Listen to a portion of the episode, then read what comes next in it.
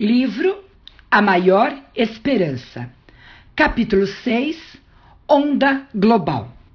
Em apenas um minuto, pessoas em todo o mundo assistem a 4 milhões de vídeos no YouTube e fazem mais de 460 mil postagens no Twitter. Na mesma fração de tempo, usuários compartilham cerca de 530 mil fotos no Snapchat e outras 50 mil no Instagram. Simultaneamente, são feitas 18 milhões de consultas sobre o clima e mais 3,6 milhões de pesquisas no Google, enquanto 46 mil usuários do Uber solicitam uma corrida. Também são enviados 103 milhões de e-mails de spam e a Amazon, a maior empresa varejista da internet, fatura mais de 260 milhões de dólares. Tudo isso em apenas 60 segundos. Agora pense em um dia inteiro, com seus 1440 minutos. É quase impossível conceber mentalmente o volume da informação gerada e movimentada em apenas 24 horas, algo em torno de 2,5 quintilhões de bytes. São quantidades tão exageradas, com tantos zeros, dados e dólares em movimento, que não conseguimos pegá-los no ar, juntar tudo e formar um quadro minimamente compreensível. É uma massa extraordinária, veloz e instável, ricocheteando por todo o globo. Trata-se de uma quantidade tão absurda de informação, cortando o tempo e o espaço, que não temos como refletir ou formar um juízo sobre ela. Com mais da metade da população mundial conectada à internet e centenas de milhões se integrando à rede mundial de computadores a cada ano, esses números não param de crescer. Recebemos e geramos informação como nunca. Basta considerar que 90% dos dados existentes hoje foram produzidos nos últimos dois anos da história humana. Para se ter uma ideia, somente sobre a morte do leão Cecil no longínquo Zimbábue foram escritos 3,2 milhões de artigos jornalísticos. Vivemos na era da informação e para ser bem-sucedido na vida é preciso estar bem informado e saber navegar com segurança no agitado oceano digital. Como vimos no capítulo 3, as fake news são uma grave ameaça aos países e a qualquer pessoa. Mas o desafio não é somente esse. Estamos sendo monitorados constantemente por grandes corporações que mapeiam e armazenam todas as pequenas informações sobre nossa vida. Onde moramos, a que horas dormirmos, onde trabalhamos, qual é o trajeto utilizado, quais vídeos assistimos até o fim, quais são nossas preferências políticas e religiosas, os padrões de consumo e as opiniões em uma interminável lista de pegadas que deixamos na internet. Os links em que você clica e até suas expressões faciais ou o rubor de sua pele em determinadas situações entregam informações sobre você. Para Frankfurt, autor do livro O Mundo que Não Pensa, de 2017, não temos ideia de como estamos vulneráveis nas redes sociais e na internet como um todo. As grandes corporações monitoram o que fazemos na rede e empreendem um imenso trabalho de cruzamento de dados, buscando montar um perfil individual que lhes permita se antecipar e oferecer algo que desejamos, ou mesmo utilizar esse desejo para nos conduzir a uma ação pretendida por elas. Em posse desses dados, essas empresas criam algoritmos que são usados para sugerir o próximo filme, as próximas postagens ou o feed de notícias. Envolvem o usuário com o que ele gosta, mas isso acaba dificultando o contato com outras ideias sobre o mesmo assunto.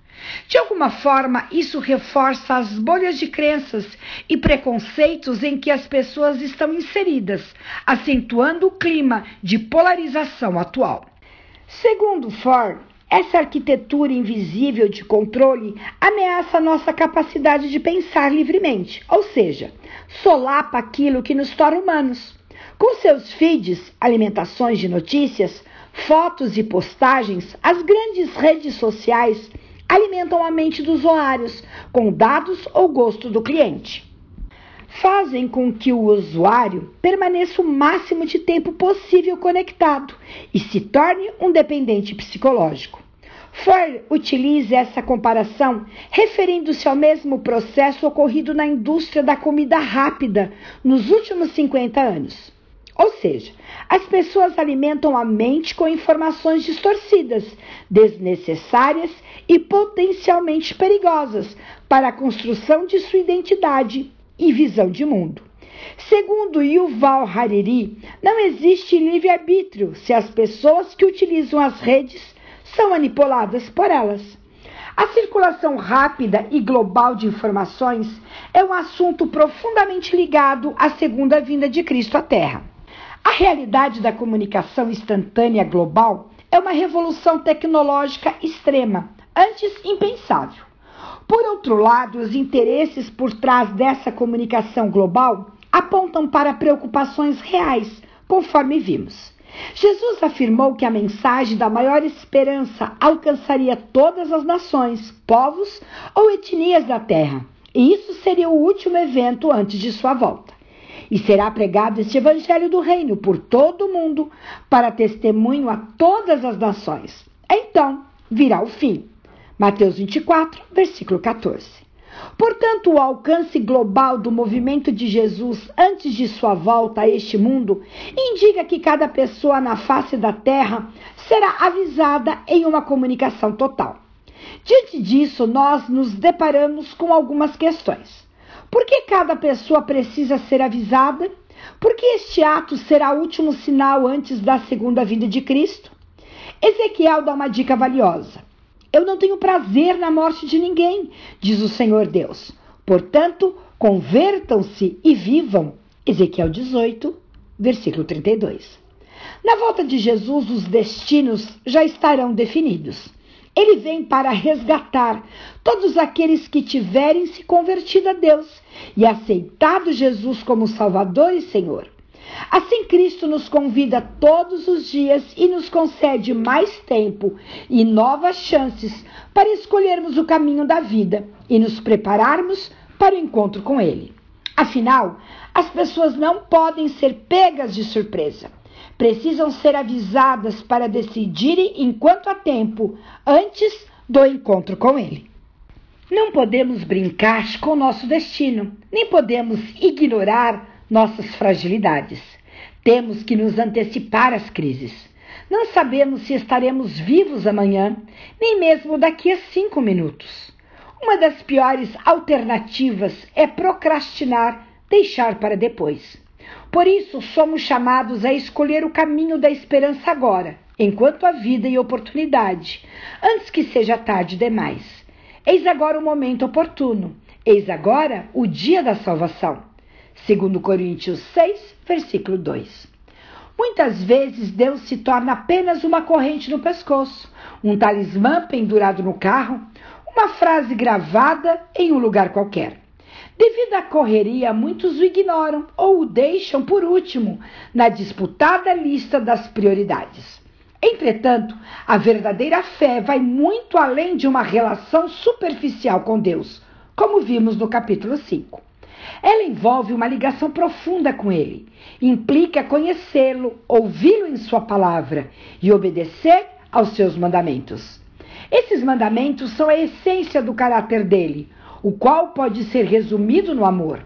Deus é um ser relacional, é nosso Pai, o amoroso Criador que deseja profundamente nos redimir, libertar e salvar. Rejeitar esse amor, abandonando nossa fonte de vida, é loucura. Jesus nos adverte: de que adianta uma pessoa ganhar o mundo inteiro e perder a sua alma?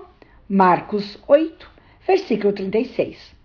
Quando priorizamos as conquistas materiais em uma busca egoísta, nos esquecendo de Deus e de nossos semelhantes, decretamos a própria destruição.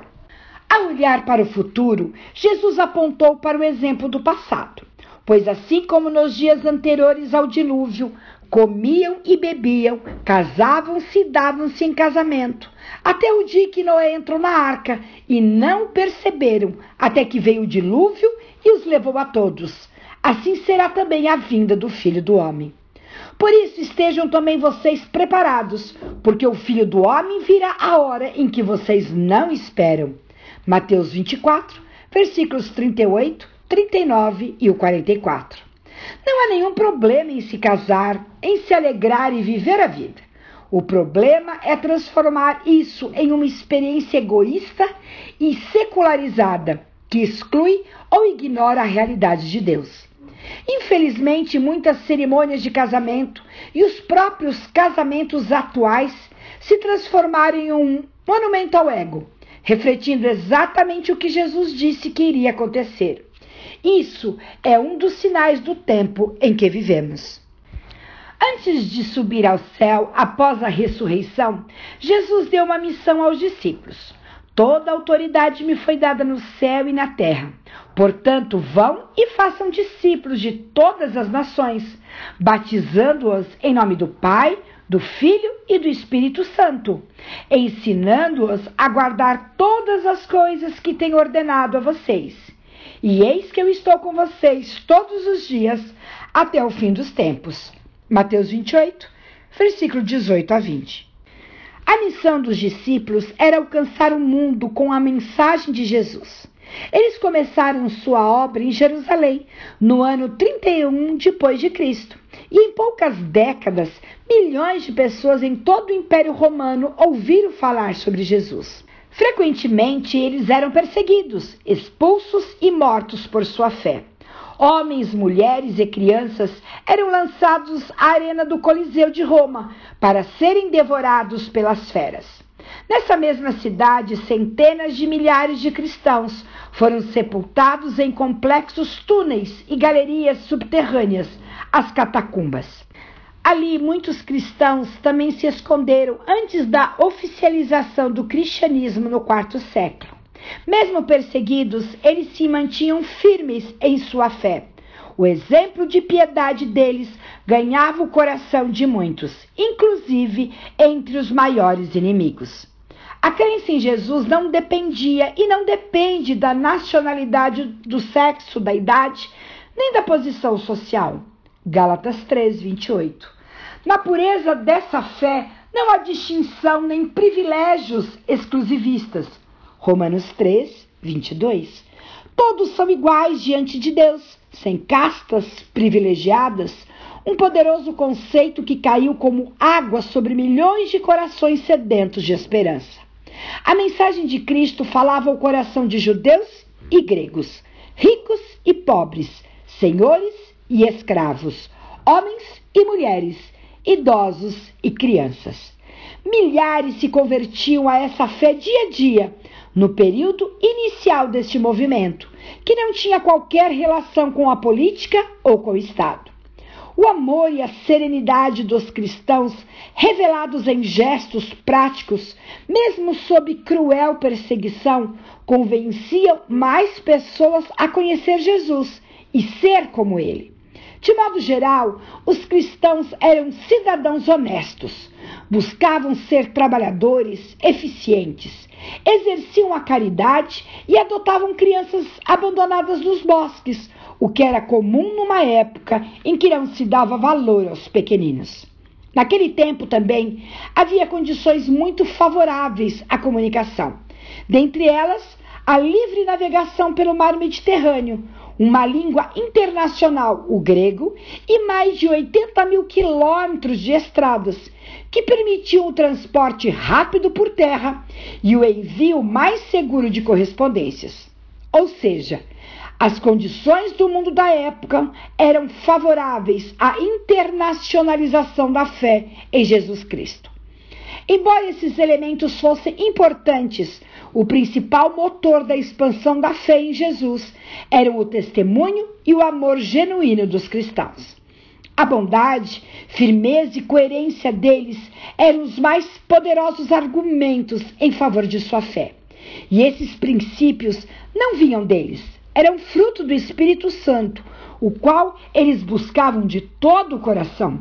Gálatas 5, versículo 22 e 23. O que parecia impossível aos olhos humanos ocorreu graças ao poder divino, atuando entre pessoas comprometidas com um grande ideal. Milhares e milhares de pessoas criam no Salvador crucificado e ressurreto. Segundo a Bíblia, isso acontecerá novamente, em uma escala muito maior, e já está ocorrendo, como veremos a seguir. O Apocalipse descreve simbolicamente um movimento mundial de pregação do Evangelho ao mundo pouco antes da volta de Jesus. No capítulo 14, três anjos voam pelo meio do céu, com as mensagens mais solenes já dadas aos mortais. O primeiro deles tem em mãos um evangelho eterno para pregar ao mundo inteiro. Vi outro anjo voando pelo meio do céu, tendo o evangelho eterno para pregar aos que habitam na terra, e a cada nação, tribo, língua e povo, dizendo com voz forte: Temam a Deus e deem glória a Ele, pois é chegada a hora que Ele vai julgar, e adorem aquele que fez o céu, a terra, o mar e as fontes das águas. Apocalipse 14, versículos 6 e 7. Essa passagem simbólica e profética tem importância fundamental em nossos dias. Revela a dimensão global do último movimento de pregação do Evangelho de Cristo. A ação do anjo representa a mobilização de pessoas de carne e osso, discípulos modernos que levam o nome de Jesus. O voar pelo meio do céu e o anunciar com grande voz indicam o amplo alcance dessa mensagem, que pode ser vista e ouvida ao redor do planeta. Aliás, há uma conexão entre esse texto e a missão dada por Jesus de alcançar todas as nações. A mesma expressão que ocorre em Mateus 24, versículos 14 e Mateus 28, versículo 18. A missão dada por Jesus se cumpre no período final da história, quando o evangelho eterno é pregado a todo mundo. Esse texto simbólico de Apocalipse 14, 6 e 7 não revela somente a extensão global da última mensagem pregada à humanidade, mas o conteúdo dela. Trata-se do Evangelho eterno, a mensagem de salvação em Cristo anunciada na Bíblia desde o Gênesis, quando Deus prometeu à primeira mãe que um de seus descendentes poria fim ao domínio da serpente, que representava o originador do pecado, Satanás. Gênesis 3, versículo 15. O evangelho eterno era visto nos sacrifícios desde os patriarcas, passando por Abraão, Isaque e Jacó, e todos aqueles que molavam os pequenos cordeiros, que simbolizavam o Cordeiro de Deus, que tira o pecado do mundo. João 1, versículo 29. Isso continuou nos complexos rituais do tabernáculo de Moisés e do templo construído por Salomão. Essa fé correu séculos e foi guardada por pessoas em todas as eras, até chegar aos nossos dias. Deus tem um único plano de salvação, e esse plano se cumpre em Jesus Cristo, que morreu, ressuscitou, ascendeu ao céu. 1 Coríntios 15, versículo 4. Intercede por nós no santuário celestial. Hebreus 8, versículos 1 e 2. E em breve voltará como Rei dos Reis e Senhor dos Senhores, para estabelecer definitivamente o reino de Deus entre a humanidade. Mateus 24, versículos 30 e 31. E Apocalipse 1, versículo 7. E capítulo 19, versículo 16. A mensagem do anjo também adverte sobre a chegada de um juízo. Trata-se de um julgamento que já começou e que constitui uma etapa fundamental para se distinguir quais seres humanos, dentre os vivos e os mortos, serão resgatados na volta de Jesus. Trata-se do juízo que constatará quem, ao longo das eras, escolheu voltar para o Criador da vida e quem o rejeitou e se apegou à morte. Daniel 7, versículo 9 e 10 e Daniel 8, versículo 14. Para nós que vivemos no período mais próximo da segunda vinda, essa mensagem tem importância crucial. a cada dia, com nossos pensamentos, palavras e ações, estamos decidindo individualmente nosso destino. Essa mensagem chama todas as pessoas a adorar aquele que fez o céu, a terra, o mar e as fontes das águas. Apocalipse 14, versículo 7. Ou seja, conclama o mundo a adorar o Criador. Nesse ponto é preciso abrir um parêntese e voltar um pouco no tempo. No século XIX, quando os primeiros mensageiros do advento levantaram um grande movimento religioso em torno da crença na volta de Jesus à Terra, surgia também a teoria da evolução, lançada por Charles Darwin.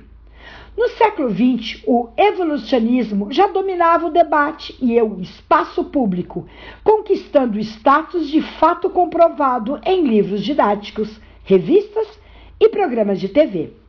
Realmente é possível constatar que existem microevoluções que levam a variações genéticas dentro de cada espécie, e essas prevalecem conforme sejam mais aptas para as condições do ambiente, conforme o próprio Darwin observou. Contudo, até hoje não se descobriu nenhum fóssil intermediário entre espécies e reinos animais, de anfíbios para répteis, por exemplo, que comprovasse essa teoria. Pelo contrário, o registro fóssil aponta para o aparecimento simultâneo de todas as espécies, explosão cambriana. O que isso sugere a você? Apesar das fragilidades mortais do evolucionismo, que não são contadas nos livros didáticos nem nos documentários de TV, essa teoria domina o ensino público. Ao mesmo tempo, a crença no Criador tem sido ridicularizada. Porém, muitas pessoas não se dão conta de que é preciso muito mais fé para crer na vida surgindo dos minerais do que acreditar em um design inteligente para a existência da vida do planeta. Ninguém é obrigado a crer no Criador, mas a mensagem do primeiro anjo apela para que o mundo o reconheça, encontre vida nele e seja salvo. Ainda mais um detalhe fundamental nesse convite para adorar o Criador. O palavreado remete a um dos dez mandamentos da lei eterna de Deus. Somos chamados a adorar aquele que fez o céu, a terra, o mar e as fontes das águas. E essas palavras estão unicamente no texto do quarto mandamento, que também chama as pessoas a adorar o Criador. Lembre-se do dia de sábado para o santificar. Durante seis dias você pode trabalhar e fazer toda a sua obra, mas o sétimo dia é o sábado dedicado ao Senhor seu Deus. Não faça nenhum trabalho nesse dia, nem você, nem o seu filho, nem a sua filha, nem o seu servo, nem a sua serva, nem o seu animal, nem o estrangeiro das suas portas para dentro. Porque em seis dias o Senhor fez os céus, a terra, o mar e tudo o que neles há, e ao sétimo dia descansou. Por isso o Senhor abençoou o dia de sábado e o santificou. Êxodo 20, versículos de 8 a 11. Perceba a repetição das palavras e o tema que é encontrado somente no mandamento da observância do sétimo dia da semana, o sábado, palavra que carrega o sentido original de descanso em português e na língua hebraica, Shabbat, bem como em mais de 70 línguas. Note a semelhança nesses exemplos: Sabt, árabe, Shabbat, armênio, Savta, grego, Sabtu, indonésio, Sabato, italiana, Subota, russo, Sapto, sudanês, Shavinar, sânscrito, Shambit, persa, Yomesab, dia do Senhor turco, Saptoé, javanês.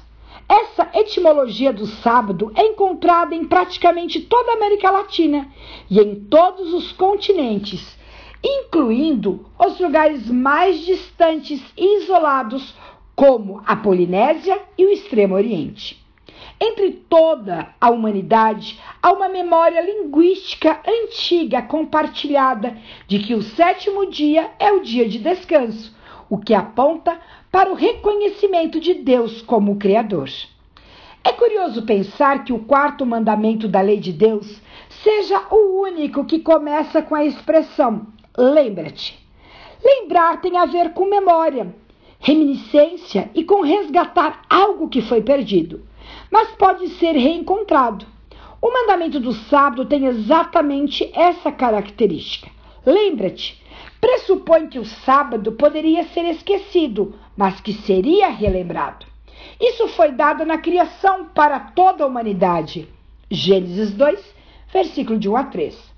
Não é por ter sido esquecido por muitos que ele perdeu a validade. A lei de Deus, conforme apresentada nos Dez Mandamentos, é eterna e jamais passará, segundo o próprio Jesus afirmou. Até que o céu e a terra passem, nenhum i ou um tio jamais passará da lei, até que tudo se cumpra. Aquele, pois, que desrespeitar esses mandamentos, ainda que dos menores, e ensinar os outros a fazer o mesmo, será considerado mínimo no reino dos céus. Mateus 5, versículo 18 e 19. Aliás, a observância dos Dez Mandamentos é descrita como uma das características distintivas do povo de Deus no tempo da volta de Jesus.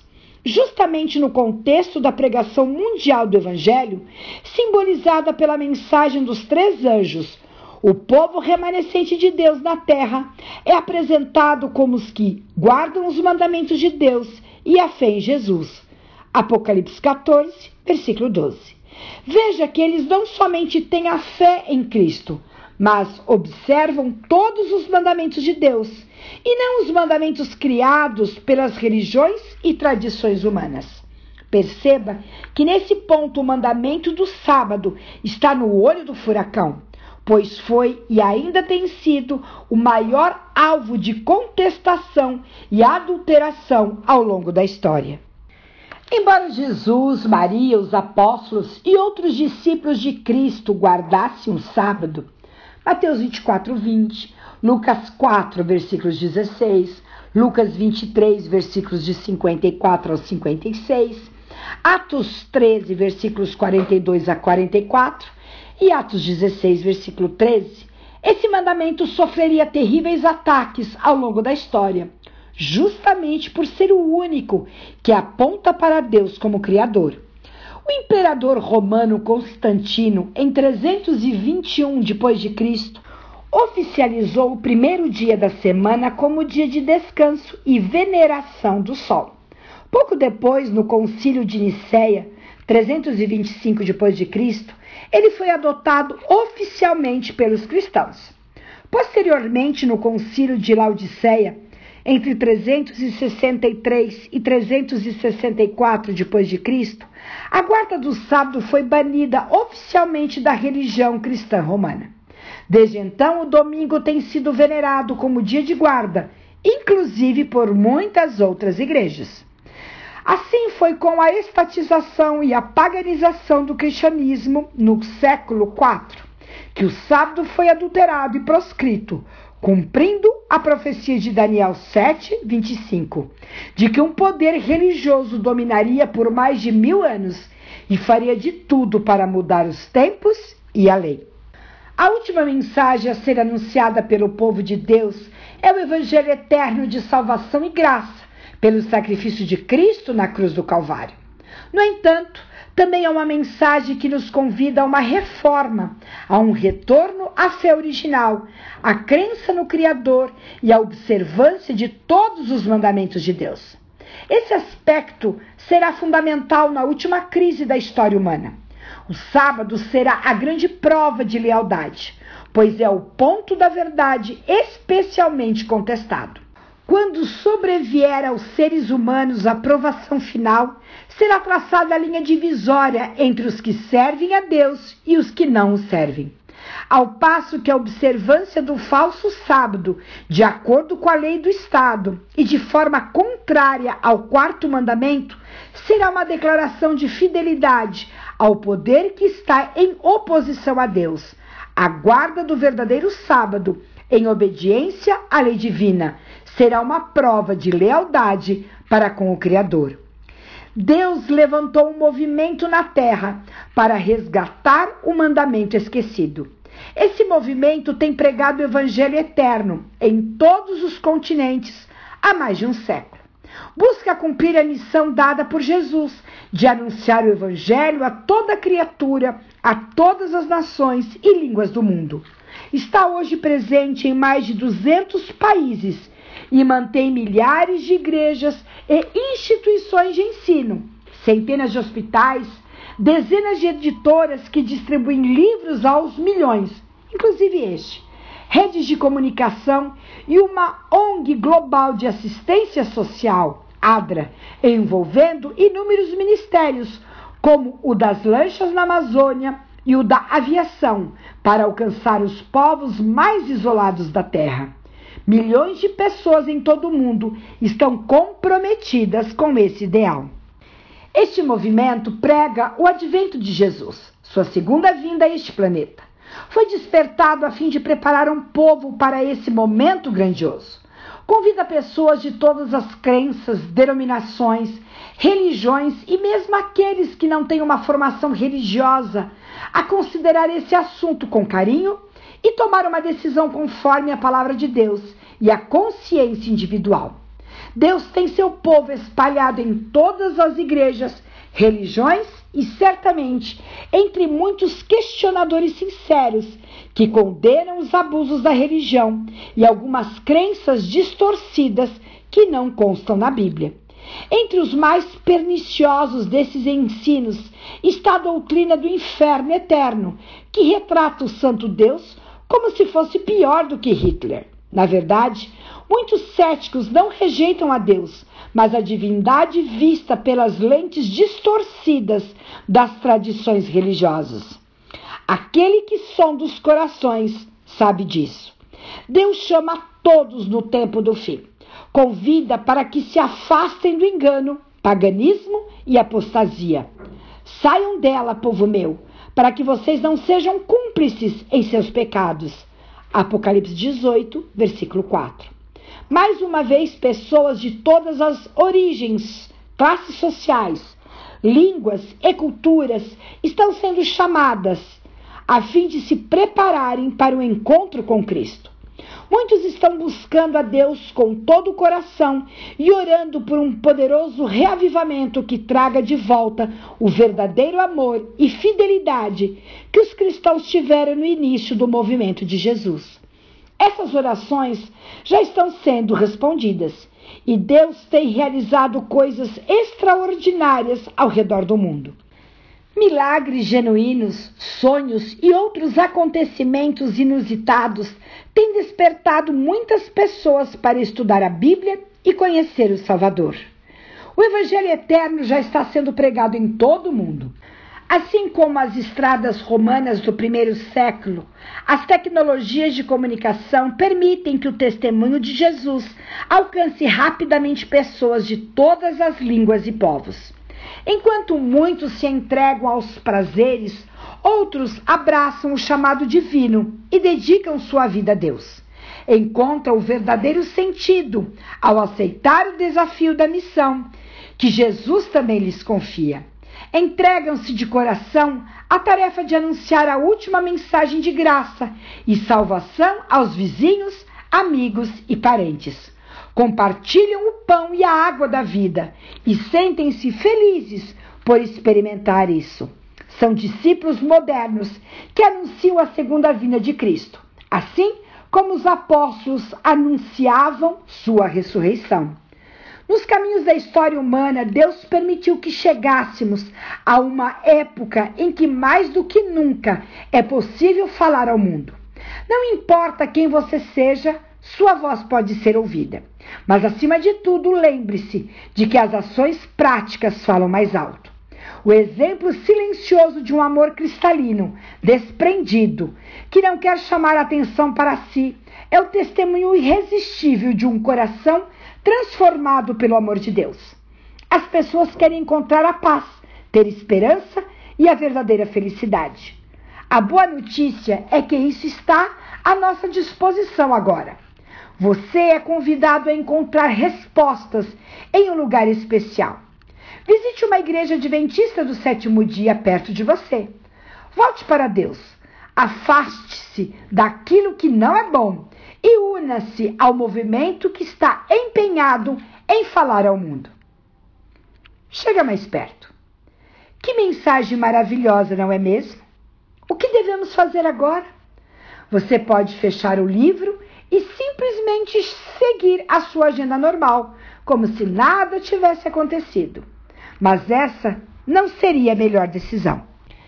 Jesus está nesse exato momento intercedendo por você no santuário celestial. Em breve ele se levantará e dirá: Está feito. Apocalipse 21, versículo 6.